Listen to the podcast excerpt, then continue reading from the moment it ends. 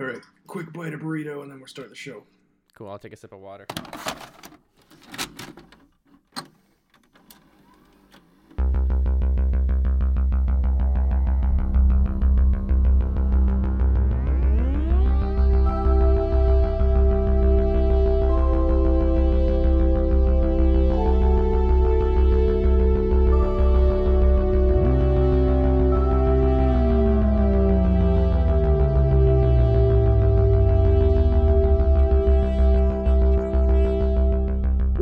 Episode of the Retro Crap Shack of the podcast, where each month we continue our search for the best bad movies on the planet Earth. I am your host, Aaron, and I am joined from across the world. Whoa!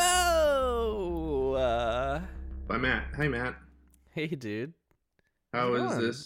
Oh, dude, what? We're podcasting transatlantic. Not really. No. That's not quite what that means. Might as well be. The middle of this country doesn't matter at all. So we're spanning 3 time zones. Yeah, man. That's I'm glad, personally. I'm glad that this is working out. Oh, I thought you were gonna say you were glad I was 3 time zones away, and I was about to be pretty miffed. I'm pretty miffed about that one. You used to be directly above me, and now you're the opposite side of the country. And that's how I like it. Wow. That's good. How is cold-blooded? How is life in our nation's capital? Well, I'm not in Ottawa specifically. Good. It's a whole. But yes, this side of the country, very different. Ontario is not British Columbia. I am not in a rainforest climate anymore. Nope. It snowed very heavily weeks ago. Uh-huh. It has not gone away. No. And it won't for several months. That's what I've been told, yeah. So far, not too bad. I like the snow a lot. I'm assuming I'll get very sick of it, but I like it right now. Yeah, I'm giving you till, I'm going to say by Christmas, you're going to be done with snow. By Christmas. Well, yeah, I mean, that's fair. But, you know, that's just me basing that off how I would react to being around that much snow all the time. Personally, I like my temperate climate, and I don't plan to leave it. You know who does love this cold climate is... Is it your dog? Zelda, yeah. It's your dog, yeah. At last, having a huge, furry, long, black coat all the time makes sense. Yeah. She's in her element. Well, that's good. Until the summer, and then she will hate her life desperately. All right, enough of this crap about your dog. We got to talk about The Mandalorian. Yes. You watch it? I did watch it, and I have one important question to ask you that I think you'll know the answer to. Hit me. Has there ever... Hold on. Is this a spoiler? I mean... Only very lightly, I think. Okay, well, let's just put a blanket warning out there. Spoilers for The Mandalorian. Jump to the time code in the description to skip past it, unless I forgot to put it in there, in which case just kind of fast forward a bit. Yeah, I was just about to say, you're really going to do the work for that? Or I have done it before. I made sure I put the Avengers: Endgame, spoiler time codes in there, so I'll try and make sure I keep track of it. All right, hit me. What's your question? Yeah, so has there ever, in the history... of Star Wars shows and movies outside of the holiday special been a mention of Life Day? Because I cracked up so hard when that was brought up. Oh, that's where you were going. No. Yeah. No, there has not. That is Life Day is canon now. Yep. Thanks to that blue dude at the beginning. I laughed so hard. Oh my gosh. I know for a fact Jon Favreau is a fan of the holiday special. Oh no. In particular the Boba Fett cartoon. Oh gosh. Because that inspired the look of the Mandalorian character. Wow, okay. With the silver helmet and kind of the color scheme of his armor and the rifle that he has in this show. With the tuning fork at the end of it. Yeah. that's the same weapon that Boba Fett has in the holiday special cartoon. I had wondered where I'd seen that before. The cartoon is the only redeemable part of the holiday special. And even then, it's pretty terrible. Yeah, it's not great, but it's if someone was put a gun to my head and be like, you have to watch 5 minutes of the holiday special right now, I'd be like, well, I guess I'm watching the cartoon. Yeah, so. That's the only answer. Yeah. It's not the whipster bit, that's for sure. Oh, no. So no, there has not been a mention of Life Day in canon until now, which is great. And also, there was a recent interview where Jon Favreau said, yeah, I would love to make another holiday special. I just got to figure out how we'd make that work.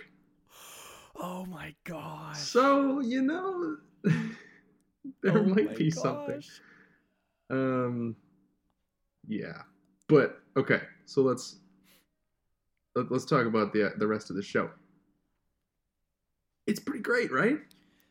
It was. I was trying to keep my expectations minimal because I didn't want to overhype myself or anything, just in case it wasn't that great and I'd be disappointed. So I was just kind of just gonna watch this. I'm just gonna see what it's like.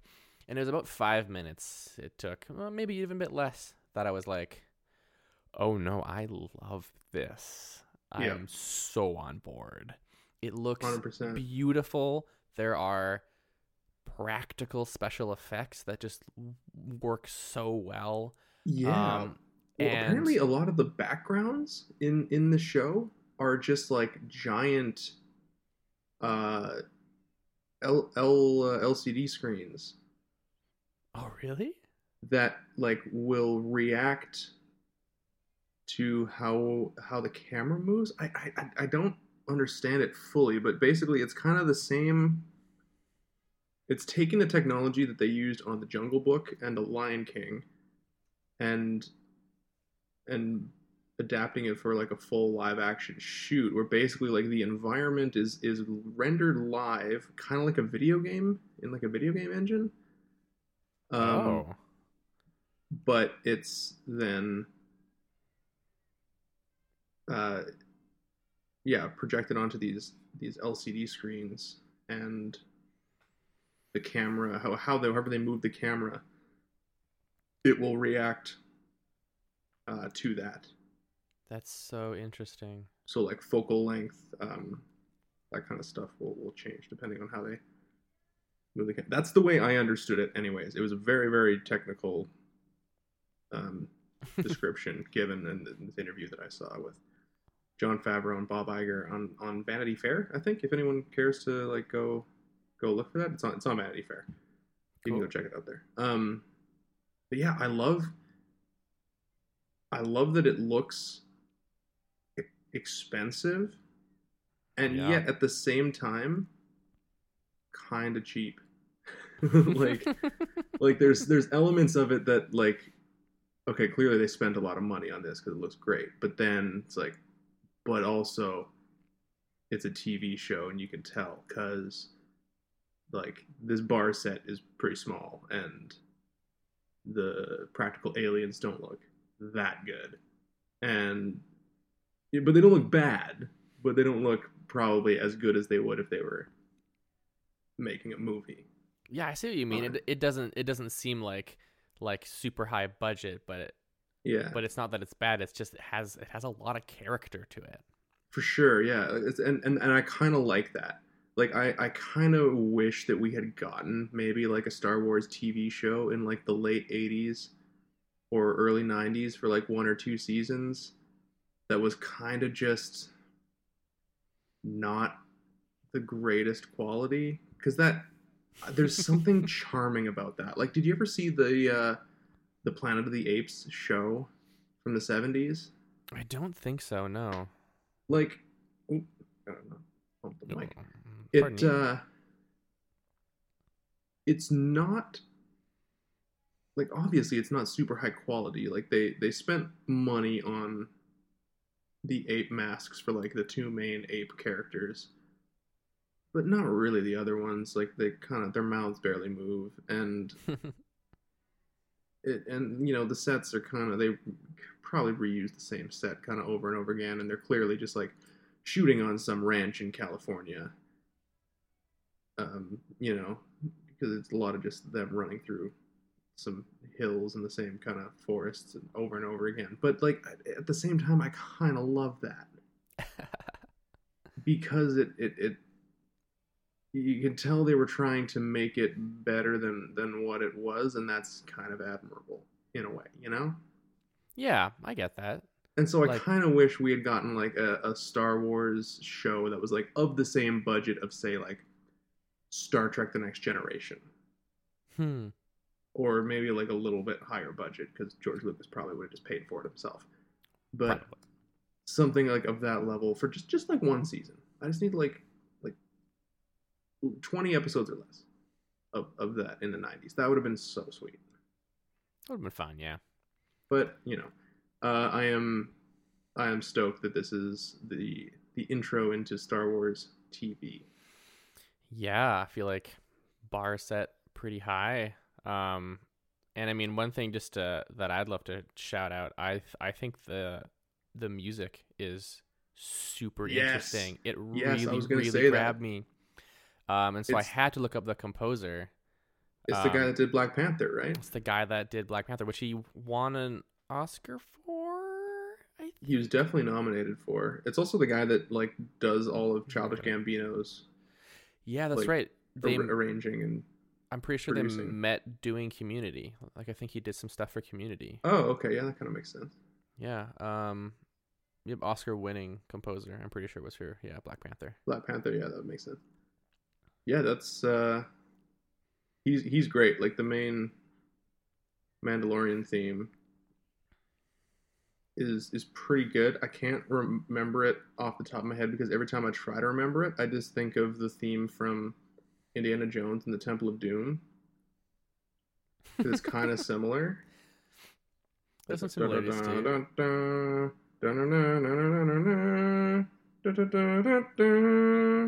You remember that one?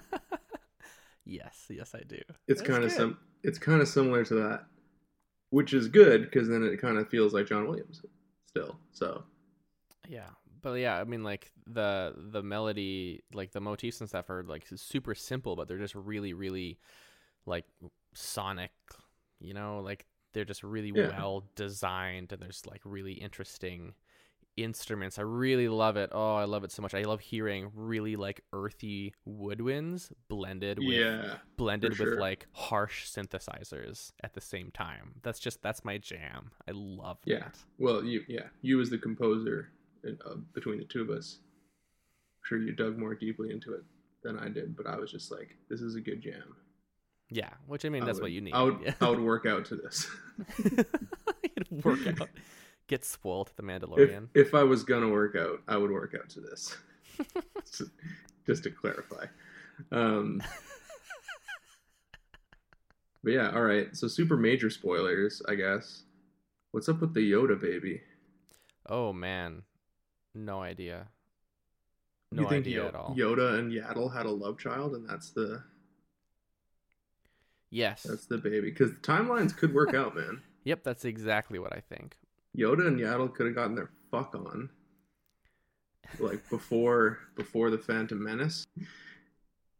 Yeah, no, I've heard rumors that like maybe it's a clone of Yoda. A clone? Yeah, because apparently, and I haven't gone back to confirm this, but the doctor that comes in when the Mandalorian's talking to Werner Herzog there in the first episode. Which, by the way, how fucking dope is it that Werner Herzog is in the Star Wars show? Yeah, freaking awesome. I'm on board. I want that voice all the time. Like, if that could be, like, the voice of Siri on my phone, I would totally have Werner Herzog be the voice of my phone. It would take longer to do anything. Totally. But it would be so worth it. Absolutely. Yeah, absolutely. But yeah, and the doctor in that scene, the guy that comes busting in and he's like, oh shit, sorry. Uh-huh. Apparently the patch on his shoulder has the same insignia as the Kaminoans? Kaminoans? Oh. Yeah.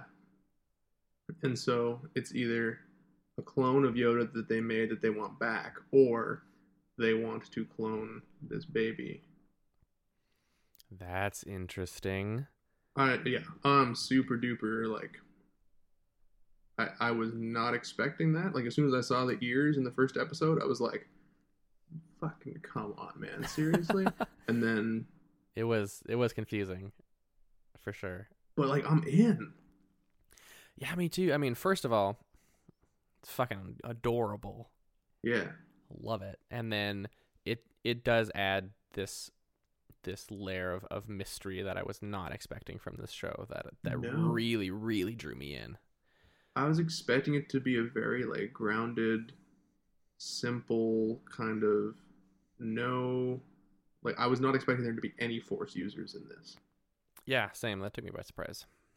And one day we will get a show or a movie or something. Lucasfilm will have the guts to deliver us a piece of Star Wars media in which the Force is not present. Yeah. But it is not this day. No. It would be so easy to do. Like, there's so much interesting stuff in the universe. Anyway. Yeah. Eventually. I think so, too. But, yeah, who knows? I'm so happy with this, though. Like, I kind of hate that it's every Friday that I have to wait. Like, I would binge watch the crap out of this. Oh, yeah. So used to Netflix just dropping. I would binge watch this every Friday. Yeah, for real, right? The whole thing. I mean, last week I bought Jedi Fallen Order on Friday, and so while I was installing, I made myself a bunch of tacos, and I sat there and I rewatched the first episode, of course, before I went and watched the new episode, because that's how fucking long it takes to install 50 gigabyte game. Yeah. Which is pretty fun, by the way. Yeah, good. I mean, I've heard decent things. Like, you know, there's always a handful of people that hate everything, but yeah, it looks really fun. I would love to try it. Speaking of hating everything, did you see the thing that Lucasfilm President Kathleen Kennedy released today? No. Or maybe it was yesterday. I can't remember. Basically, where she was like, "Yeah, Rian Johnson made a great movie, and I love The Last Jedi, and we." Intentionally set out to, like, challenge our fans, and we wanted to move the property forward instead of just making the same movie over and over again. So, yeah, if you're basically just saying if you're mad about The Last Jedi, grow up and suck it. Love it. Oh, that makes me so happy to hear. She did it in, like, the most politically safe way she could, where she's like, well, you know, it was good to know that the fans out there care so much about this property, and we try our best to make sure that we are taking good care of the brand and the story. We have been handed the keys to this story, and we're the keepers of it, and we want to move it forward in the best way possible, but at the same time, we want it to evolve, and we want to create new ideas, and we want to challenge the audience, and we don't want to just make the same thing over and over again. It's like, so it's basically a way of saying, like, all right, we hear you, but shut up. It. Yeah. Stop being so butthurt about a movie. Oh boy. Yeah. So that's great. Love it. Anyways, let's talk about another beloved science fiction franchise. Well, first of all, is there anything else you want to talk about? No, let's jump into it. Cool, man. I still haven't finished Dark Crystal, so when I get around to that, we'll... Oh, yes, I would love to talk about Dark Crystal. Yes, next month. How about? That's one that I would have taken week to week. It's so rare to find a show that isn't bingeable. It's so hard to get through multiples of that show because it's so heavy and intense. Yeah, I mean, I felt the same way about most of the Marvel Netflix shows too, though. Like, the first 1.5 seasons of Daredevil, very watchable. Did not make it into the third. Made it about halfway through Jessica Jones. Made it about 3 episodes into Luke Cage. Never started Iron Fist. Never started The Defenders. I think that's all of them. Oh, I never finished. I watched the first season of The Punisher, but not the second. I liked The Punisher, I think, the most. Yeah, Punisher was good. I just couldn't get into them. It was just like, they were too long. They either needed to be half the length, like the episodes either needed to be half the length they were, or they needed to cut the episode order in half. Because like 13 episodes just seemed to drag on for so long. And I was like, just give me 8 episodes of amazing content instead of 13 episodes of like okay content, you know? Yeah. And like Daredevil season 1, I thought was 13 episodes of really, really good content. Yes. And the first half of season 2 was really, really good. And then when they got rid of the Punisher and moved into the Elektra storyline, I was like, whatever. Yeah, not as good. But yeah, so let's move into what we watched this month, which was a user request, whose name I should have looked up before we started this. Well, we can just make one up if you want. I'll give him a shout out at the end. How about that? I'm pretty sure his name's Thomas. But if it wasn't Thomas, I'll give you a proper shout out at the end, and maybe I'll cut this part out where I got your name wrong. Or we can just call him Thomas for the rest of the episode. And then it'll be really funny at the end when you're wrong. We could also do that, yeah. All right, let's get stuck in. We did. What did we do? Doctor Who the movie. Timing malfunction. The Master. He's out there. You have 2 hearts. Who are you? I am the Doctor. He's taken most of my regenerations. By midnight tonight, this planet will be pulled inside out. There will be nothing left. No way. Swear. This is his last chance to stay alive, and you know it. What do you know of last chances? More than you! Let's talk about Doctor in the movie. I did confirm it, by the way. It is Thomas. He also sent us a bunch of... He was the one that sent us a bunch of Doctor Who episodes. Oh, episodes, yeah. To watch. Because he was like, would you like to, try and get into Doctor Who? Because we had talked about doing, like, you give me your best episodes of Doctor Who, and I try to watch them. Full disclosure, I'm not a Doctor Who fan, just for the people out there. I've tried to get into the show a couple of times. And before you at me, yes, I've seen Blink. I've seen that one. I love that episode. I do. Of all the Doctor Who I've seen, that one is probably the best. But let's get stuck right into the movie. How as a Doctor Who fan, what did you think about it? Because that's what I want to know. Yeah, well, I mean, because obviously I have opinions, but I feel like maybe I need to defer to you on this one a little bit. Well, no, it's going to be really interesting having the two perspectives. You aren't very much into Doctor Who, but you know more about movies. You'll have a lot to say. I really enjoy Doctor Who. I don't know. I don't know if I can call myself a fan exactly because I haven't watched in a really long time. I am not. Because that... Wait, isn't that from Dr. Seuss? No. The Whovians? Well, the Who's live in Whoville. Oh, sorry. Dr. Whovian, I think, is a character. Ian Horton Hears a Who. Oh, yeah, okay. I'm pretty sure Doctor Who fans call themselves Whovians. Maybe I'm wrong.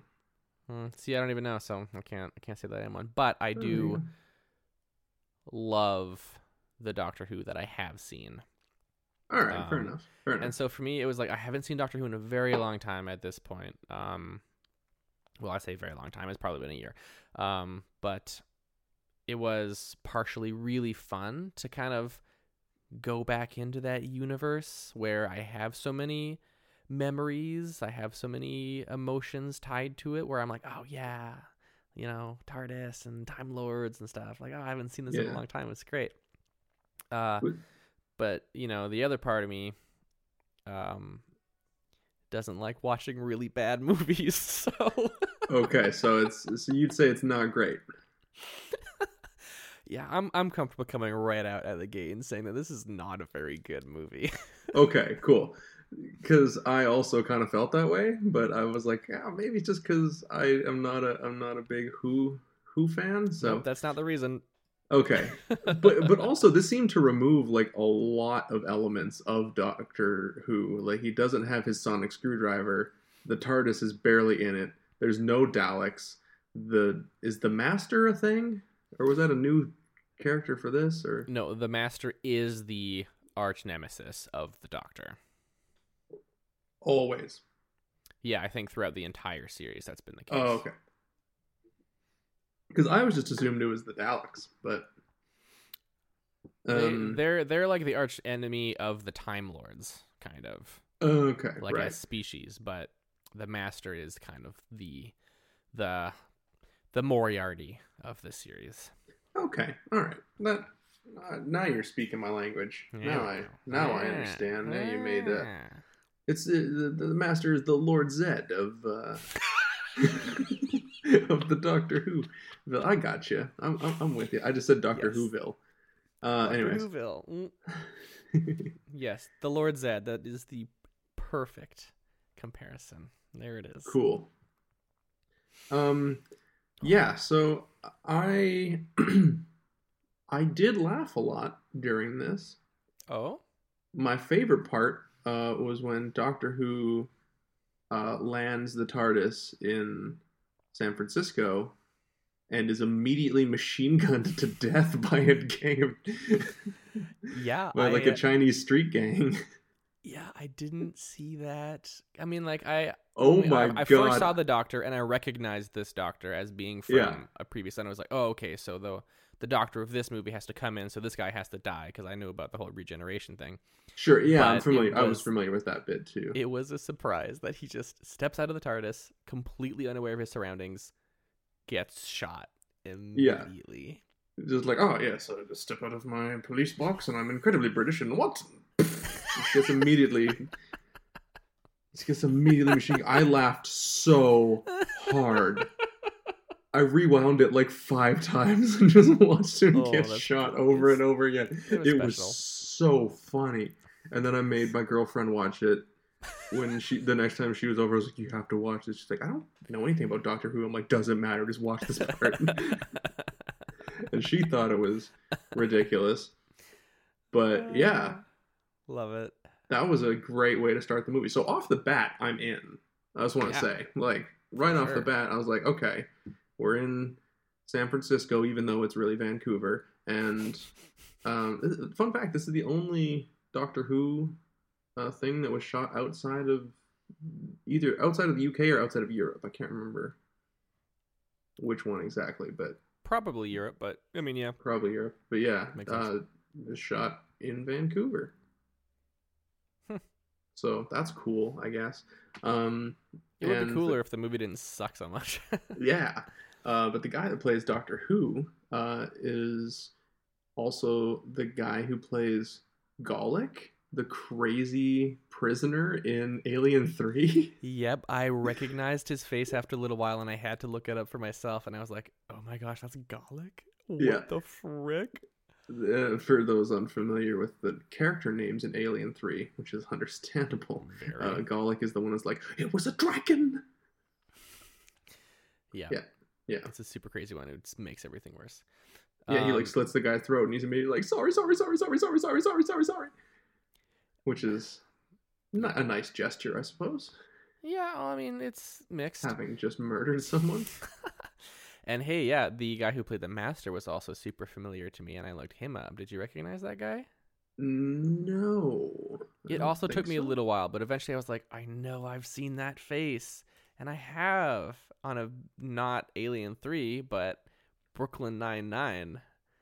The guy who plays the Master in this movie also plays Jimmy the Butcher Figgis. Oh, yeah. Okay. Right? Totally. Yep. Okay, yeah. No, I totally see it. That's great. Yeah. All of a sudden, I hear him talking on his ear. Hello, Peralta, and I'm like, wait, I can't get it out of my head now. Oh, that's great. Yeah.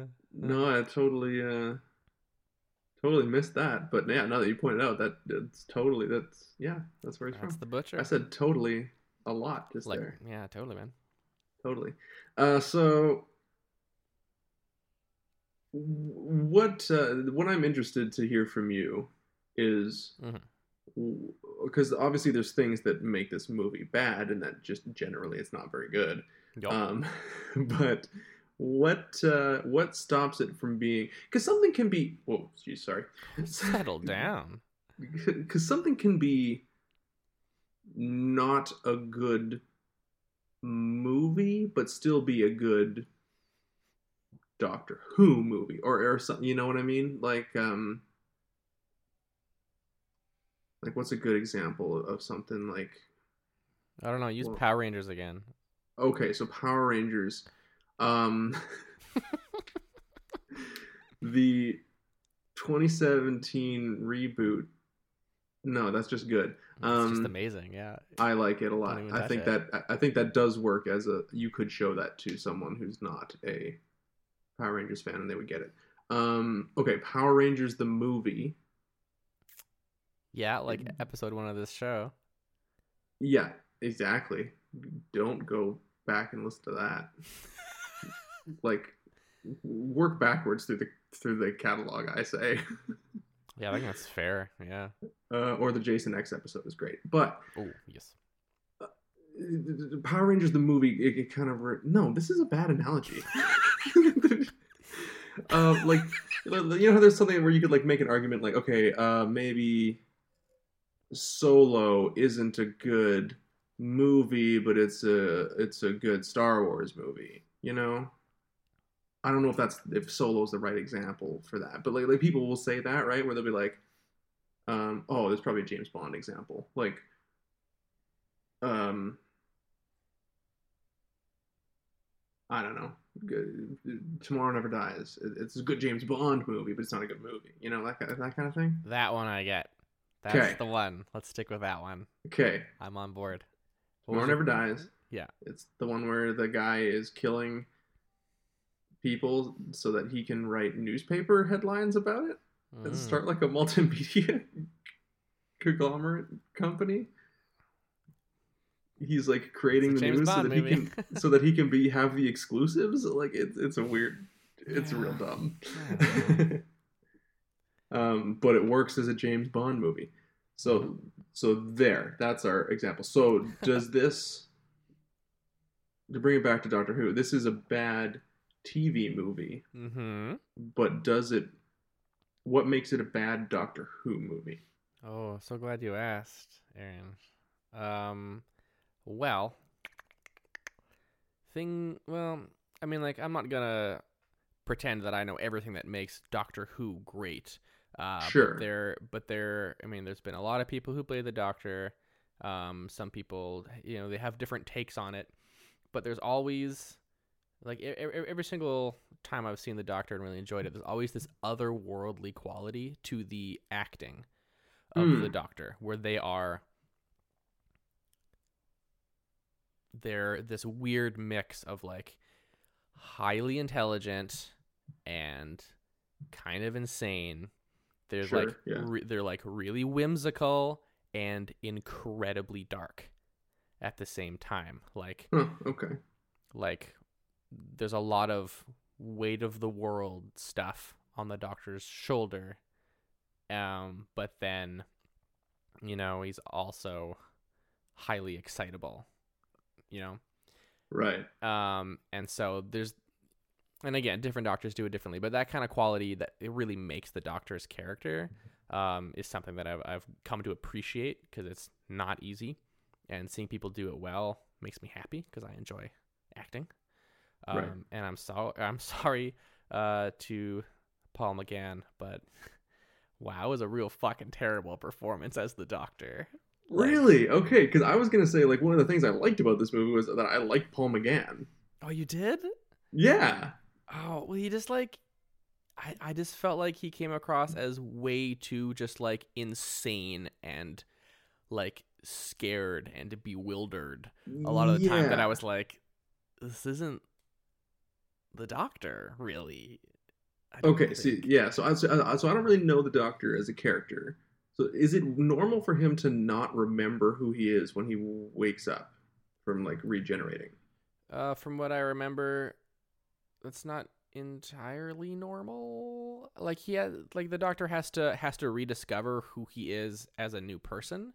But I don't remember there being like a profound amount of amnesia involved in that, where he's running around, or like stumbling around naked because he was in a market. Yeah. And he's just like, oh, like can't even talk. It seems like that all seemed strange. I don't know what that was about. I think there was some line in there where he was like, oh, I was gone too long this time or something like that. Maybe I missed it. Then like he was, I don't know, like maybe he was dead for too long, and I don't know. The scene where he wakes up and the guy at the morgue is watching Frankenstein, and like those scenes are intercutting. That's when I was like, well, that's a bit on the nose, don't you think? A little bit, yeah. But also like, oh. I forgot to look it up, but that dude at the morgue who's like this kind of goofy, cheery, jolly dude, and I honestly think was my favorite actor of the whole movie. Okay. I think that might have been the crazy bartender from How I Met Your Mother. Oh, like the one that owns, or the one that's always at the bar that they drink at? Yeah. And he's like, you looking at my toupee? You know? Oh, like, that guy, yeah. And he's just like super, he's like super insane. Yeah, yeah. I think that might have been him. And honestly, yeah, I really liked his performance in this movie. I don't know why. I want to look it up now. It was just so funny to me. Yeah, there was a couple bits that I thought were kind of on the nose. Another one is that at the very beginning, when he's in the TARDIS, like traveling to bring the Master's essence to wherever or whatever, he's just sitting in an armchair reading The Time Machine. Yeah, like that wasn't clever.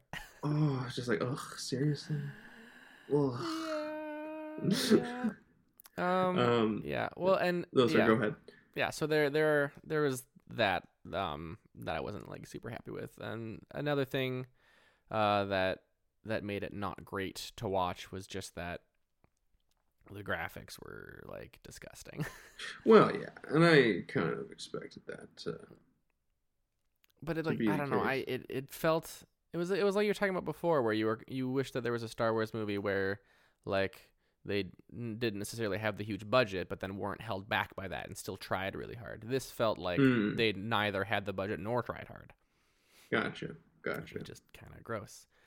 And then there was just a lot of, I mean, like Doctor Who has a lot of weirdness and a lot of mystery. That's in a lot of Doctor Who stuff, but it's usually either in that kind of realm of like soft magic systems where there isn't a reasonable way to explain it, but it is acceptable.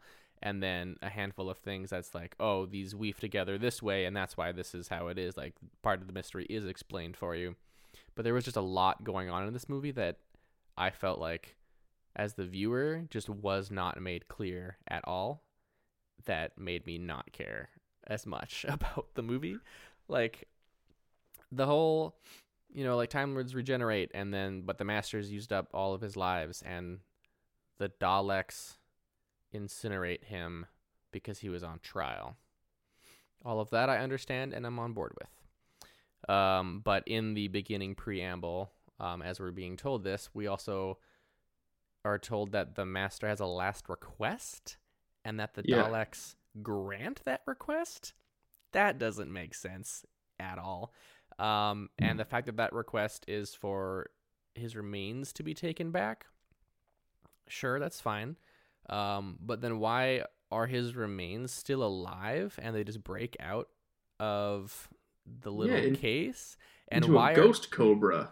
Yeah, and why are his remains sputum? I figured he would be ashes because I thought he was incinerated or disintegrated or whatever, but no, this sputum comes out and turns into, a ghost snake. First of all, is sputum a real word?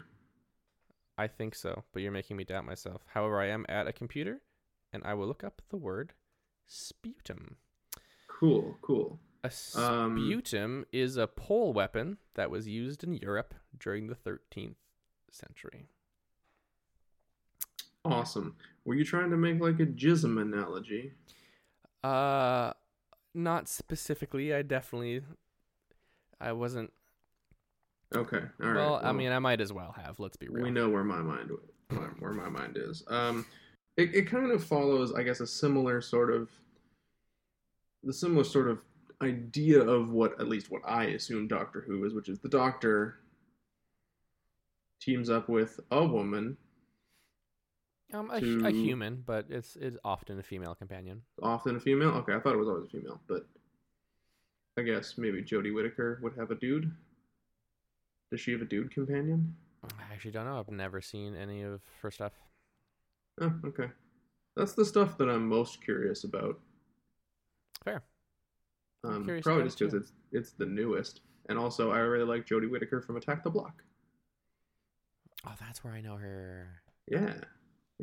She was the one that Finn mugs at the beginning. It was a fun movie. I really like it. It's good. So mostly it's the Doctor going on an adventure with a companion. But it kind of removes a lot of the classic Doctor Who elements, which we kind of talked about a little bit earlier, which is like he doesn't have his sonic screwdriver.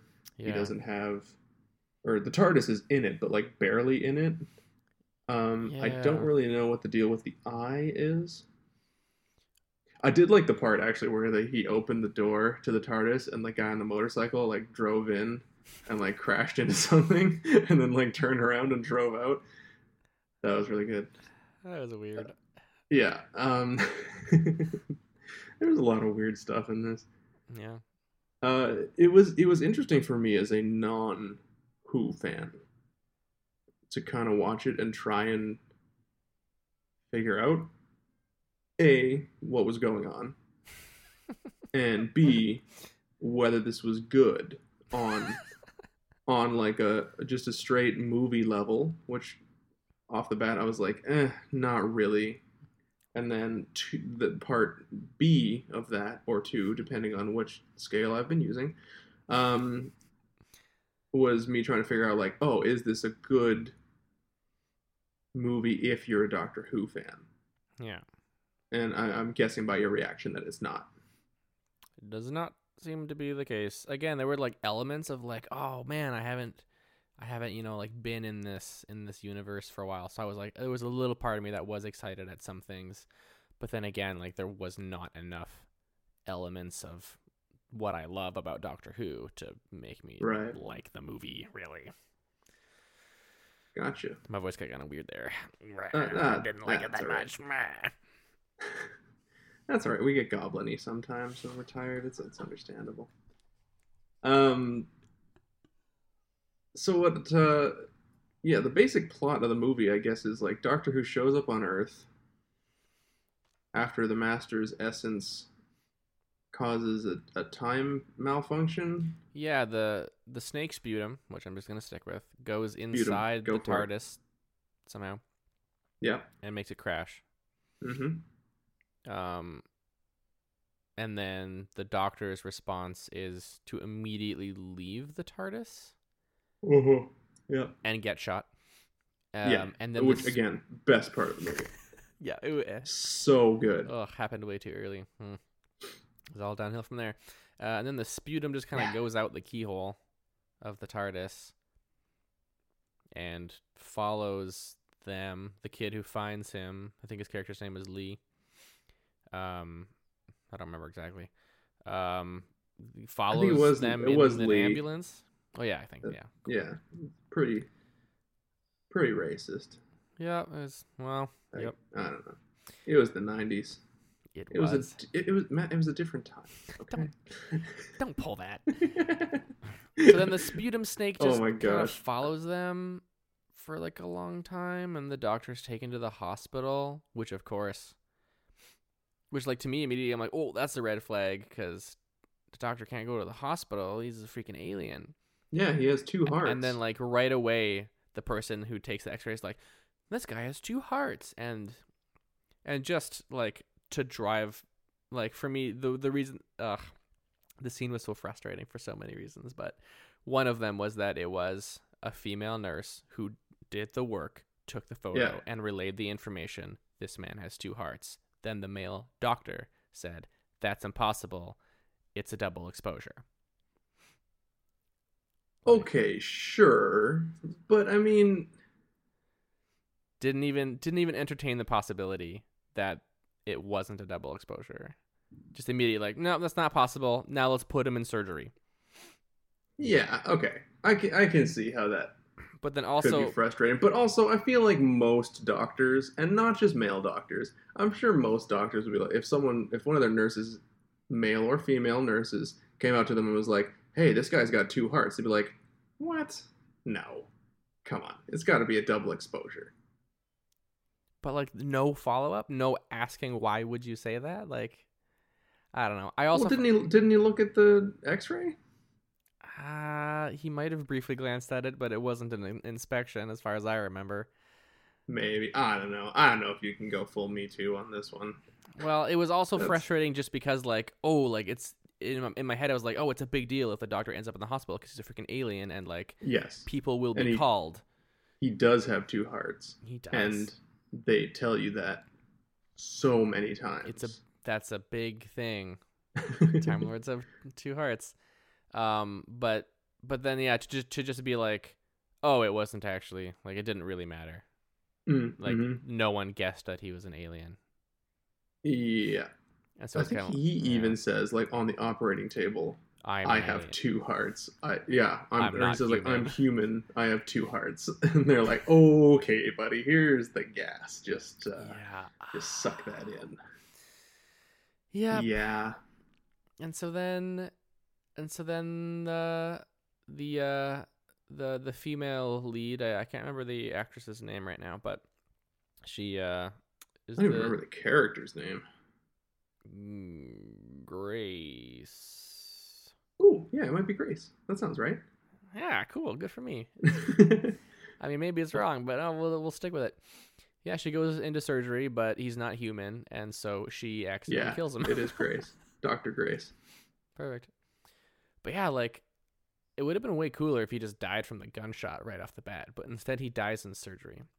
Oh, dude. The guy who plays the Master is also the one of the mobsters in The Dark Knight. Oh? He's the one who's on trial at the beginning when they his buddy tries to shoot Aaron Eckhart when he's like cross-examining him, and then his gun jams, and so Aaron Eckhart like punches him out, and then he's like, "Oh, carbon fiber made in China. If you want to kill a public servant, I suggest you buy American." And then the judge is like, "Court is adjourned," and they like arrest the guy, and he's like, "Well, Your Honor, I'm not done." Anyways, that's the guy that's Eric Roberts. That's Eric Roberts, yeah. Huh. Fun.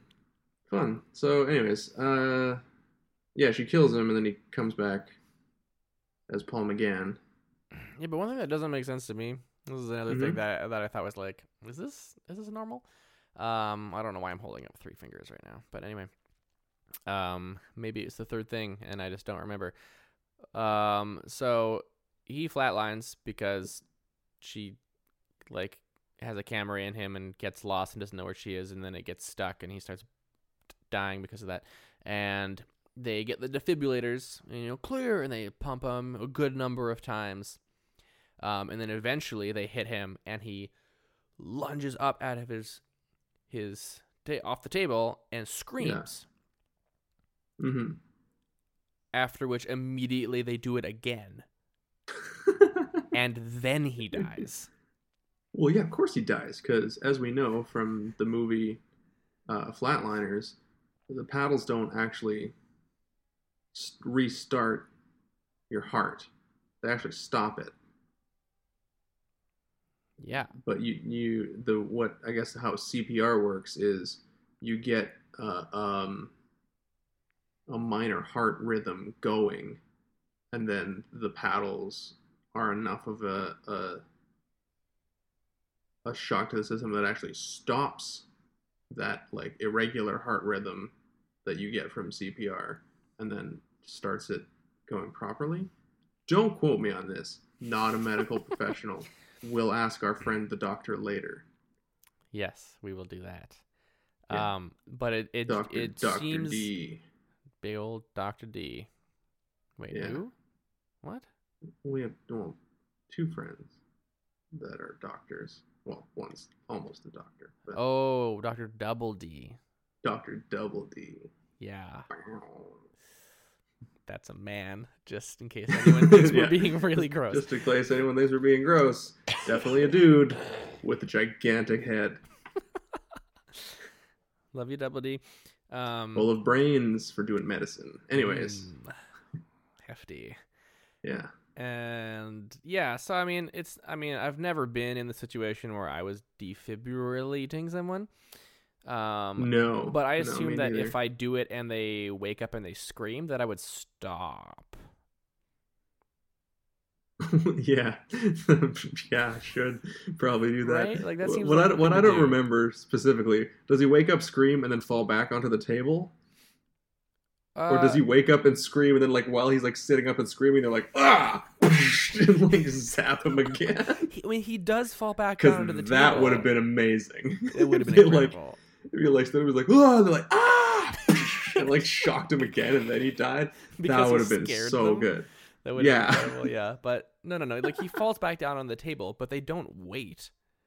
Like yeah, it's like ah, right. And then he hits the table, and they do it again, and then right. and then he flatlines. And they're like, oh, call it. It was so high. Ugh. Yeah. What I do love, though, is that the doctor, not the doctor, but the medical doctor that they call Dr. Grace was at the opera, I believe. Oh, yeah. She was on call. She was on a date at the opera. Yeah. And she was at the opera. And then she gets paged. And so she heads into surgery in her, like, opera ball gown. Yep. And, like, at the end, she's, like, talking to Lee about his, like, personal effects and stuff. And she's just, like, she's wearing, like, a ball gown while she's doing it. Yeah. I thought that was really great. But, yeah, what strikes me as the worst thing about this movie is that it kind of serves no point. Mm-hmm. You know what I mean? Like It was supposed to be the revival of the show in a way. Like they were going to they were going to try and pick up the series after this. But then I guess it wasn't well received, or they just decided not to for whatever reason. Not well received. So then we had to wait till Christopher Eccleston showed. He was the first one in the new Who, right? Yes. Yeah. The reboot started with Eccleston as the 9th Doctor. Yeah. That's where I started. I wasn't crazy about Eccleston, but I liked Billy Piper. Yeah. Billy Piper, I think, does a great job, and her character is incredibly interesting in that series. Yeah. But again, I didn't really watch that much. But yeah, so I think what this kind of fails to do is, again, it doesn't. That's what I'm looking for. It serves no purpose, in that the Doctor doesn't get a new companion. Nope. At the end of it, because Grace decides to stay on Earth. Yeah, that was actually one thing I really enjoyed as a Doctor Who fan, is that like people are like totally swept away by like this crazy, mysterious, enthralling doctor, and like usually almost always if he says to a human, you know, come with me, you know, then they do. Mm-hmm. But Grace's response to come with me was, you come with me. Yeah. And I was like, oh, that's amazing. That's my favorite part of the movie, probably, as a Doctor Who fan, at least. Yeah, as a human being, it was when he got shot. But as a Doctor Who fan, I thought that was hilarious. Mm-hmm. Yeah. No, that was good. But, it just kind of serves no purpose, I guess. Does the Master come back in the new series? Like in the reboot? Yep, eventually. Great. I think only once in the reboot. I can't remember exactly now, but... Yeah, I think actually maybe Simon Pegg plays him. I don't remember now, but... Ooh, okay, back in. Or no, wait, is it? No, is it Simon Pegg? No. Okay, I'm out. Yeah, it just kind of like, if you skipped right over this, it wouldn't matter. You know? Like, he lands on Earth.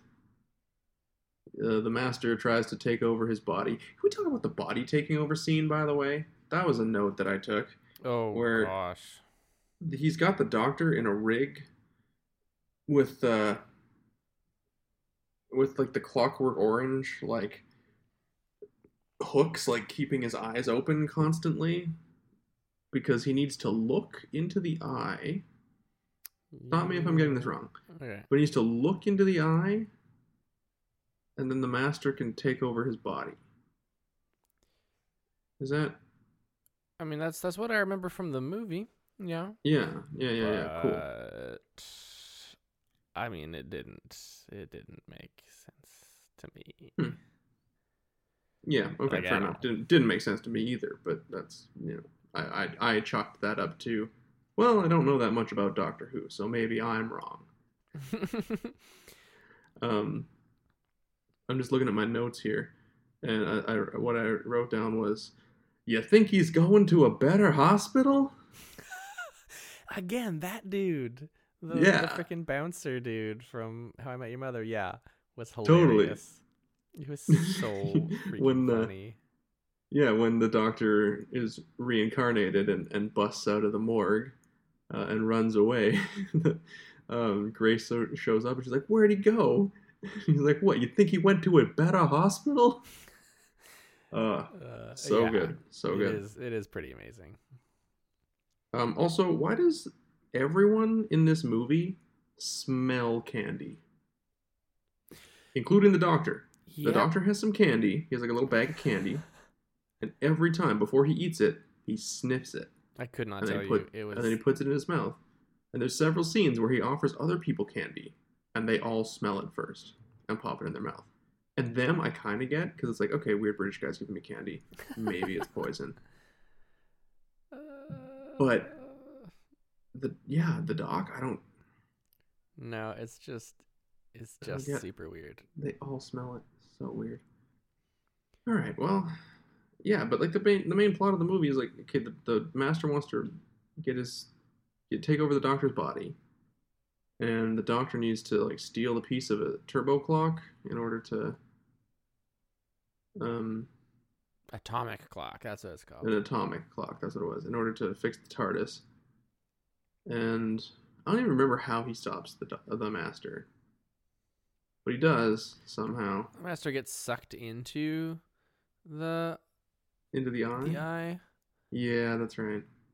Oh yeah, the Doctor convinces Lee that he's not that he shouldn't team up with the Master, and that he should be a good guy. And Lee's like, all right, fine. And he kind of, I don't know, he probably hits the Master with a stick or something. I can't remember. I kind of tuned out near the end, if I'm being totally honest. No, that's totally fair. I did as well. So I don't know. I don't feel like I can really talk much more about this movie. I mean, that's fair. I did laugh at times, specifically when he got shot to death at the very beginning. That was funny. There was one more amazing time. So he needs to get an atomic clock. Happens to see one on the television. It's from a university of San Francisco or whatever, and it's being unveiled because it's counting down to the change of the millennium. And so he's racing off, but then because of the eye being open, the Master saw and heard what was going on with the Doctor and also knows about the clock. And so they're racing to the clock, and the Doctor's racing to the clock, but then they're stuck in traffic because a semi-truck is across the road, and it has one of those flatbeds, you know, that would hold a lot of stuff. Yeah. And it's got a bunch of chickens on it. There are no cages. There's no hay. Yeah. There's nothing on the back of this semi-truck but chickens. Just a bunch of chickens. And the first time we're shown this scene, there's also a cop car nearby. A few of the chickens are now on the cop car, and a cop walks into the scene carrying a chicken and puts it back onto the semi-truck, like he's gathering chickens to go back on this semi-truck that has no cages or walls or anything. Yeah. Do you think there's one of those scenes where they're just like, just do it. No one will notice. Probably. It didn't, because there's no reason. Yeah, the extra's like, so what, you want me to just take the chicken and just put it on the truck? Like, yeah, just put it on the truck. No one, it's fine. It's fine. Just to start the scene. No one's going to notice. The Doctor's going to run in 2 seconds and start talking to you. It'll be fine. Just put the chicken back on the truck. It was pretty freaking ridiculous. Yeah. I'd say so. Well, let's rate this sumbitch. Yeah, I mean, that's one big pile of shit. That is one big pile of shit. I think it's one big pile of shit too. It has to be. It's not good enough to be a Breakfast Club fist bump, and it wasn't funny enough to be craptacular. So we have to put it in slot number 3. I think if you're a diehard Who fan, you've probably already seen it. But if you haven't, I don't know, maybe watch it if you're a completionist, I guess. That would be the only reason. But also, if you're a completionist who likes Doctor Who, good frickin' luck. Yeah, there's literally episodes that the BBC just taped over because they're like, oh, we need another tape. Yep. We'll just use this one. Because no one will care. That's a big thing that the BBC used to do. Eric Idle famously bought the BBC new tapes to replace all of the tapes that Monty Python's Flying Circus was being stored on, because they were going to tape over them, and he's like, no, I want to preserve my work. So however many tapes Monty Python's Flying Circus is on, I will buy you new tapes. I think we might have talked about this before on a previous episode, actually. We might have, yeah. But that was that was the thing that they did. They would just tape over stuff. They'd be like, who would ever want to watch this again? They should have taped over this movie, probably. That would have been nice. Yeah. But then we would never have seen the Doctor get machine gunned to death by a Chinese street gang. So, you know, you win some, you lose some. I think that one's a win. If you're going to do anything, just Google Doctor Who the movie machine gun street gang death. You'll probably find Google all that. Yeah, I'll try and find just the clip and I'll tweet it when this episode goes out. Yeah, because fuck, man, it's so funny. It's pretty great. Just an old British man being murdered, gangland style, in the middle of an alleyway. It's pretty special. By firing squad. It's so funny. It shouldn't be funny. Like, when you say that, if that were to happen in real life, obviously not funny. But in movie form, very funny. Oh yeah, and there was one more thing about this movie, actually, that the beginning credits go on, and it actually lifted my spirits a bit to be like, oh, maybe this won't be so bad. And that's that the music was composed by John Debney. I saw his name come up, and I was like, oh, I've heard his name a lot. I know he's done a bunch of superhero stuff. I know he's done some of the Spider-Man movies and some of the Iron Man movies. He's the composer for Sin City. I also, for some reason, remember him from Elf. That was a good one. I like Sin City. Yeah, they got him for this movie. The soundtrack wasn't anything special, ultimately, but no, it wasn't bad. I watched Sin City 2 not that long ago because it's on Netflix, or I rewatched it. Holy fuck, that's bad. Oh, really? I don't remember that one. The only good part is the part that's actually based on a previous graphic novel. Like, they based one of them, the main part of the movie, off of A Dame to Kill For. Mm. And then the rest of them are all new story. Oh, there might be one short story. I think the very beginning is like a short story from the Booze, Broads, and Bullets graphic novel. But yeah, the rest of them are like new stories that Frank Miller came up with for the movie, and they're terrible. They're real bad. Yeah, that's a shame. Just like Doctor Who the movie, 1996. Movie. So bad. Do not watch it. Don't watch it. Yeah. So that's the Retro Craptacular podcast for this month. Thank you for joining us. And thanks to Thomas. Thanks to Thomas for the suggestion, man. Even though we hated it. Yeah. I think it's still made for an entertaining episode. And you know what? For me, it's almost worth saying that it's craptacular just for that scene of Doctor Who getting machine gunned to death. You really like that scene. It's so funny. It's so good. I laughed so hard at it. Oh boy. Like I don't know, like it might be one of my favorite moments of like anything we've watched on this show. The whole show. Wow. It's so good. I mean, like aside from like if I'm ranking them, what are the things we watched? Roadhouse is number one, obviously. It's so good. Yeah, I don't know, this is up there, man. That's like that moment alone, not the whole movie, but that moment alone probably makes like my top five. Like, did we watch Galaxy Invader on this? No, we didn't watch that as part of this. Galaxy Invader, at the very end, that has another like top five moment. Horrible movie, but my god, the very ending of that movie is so good. It's just a very awkward final death, and it's hilarious. If you remember Galaxy Invader at all. I don't, to be honest. Not important. We'll watch it as part of the show. We'll be back next month with a movie.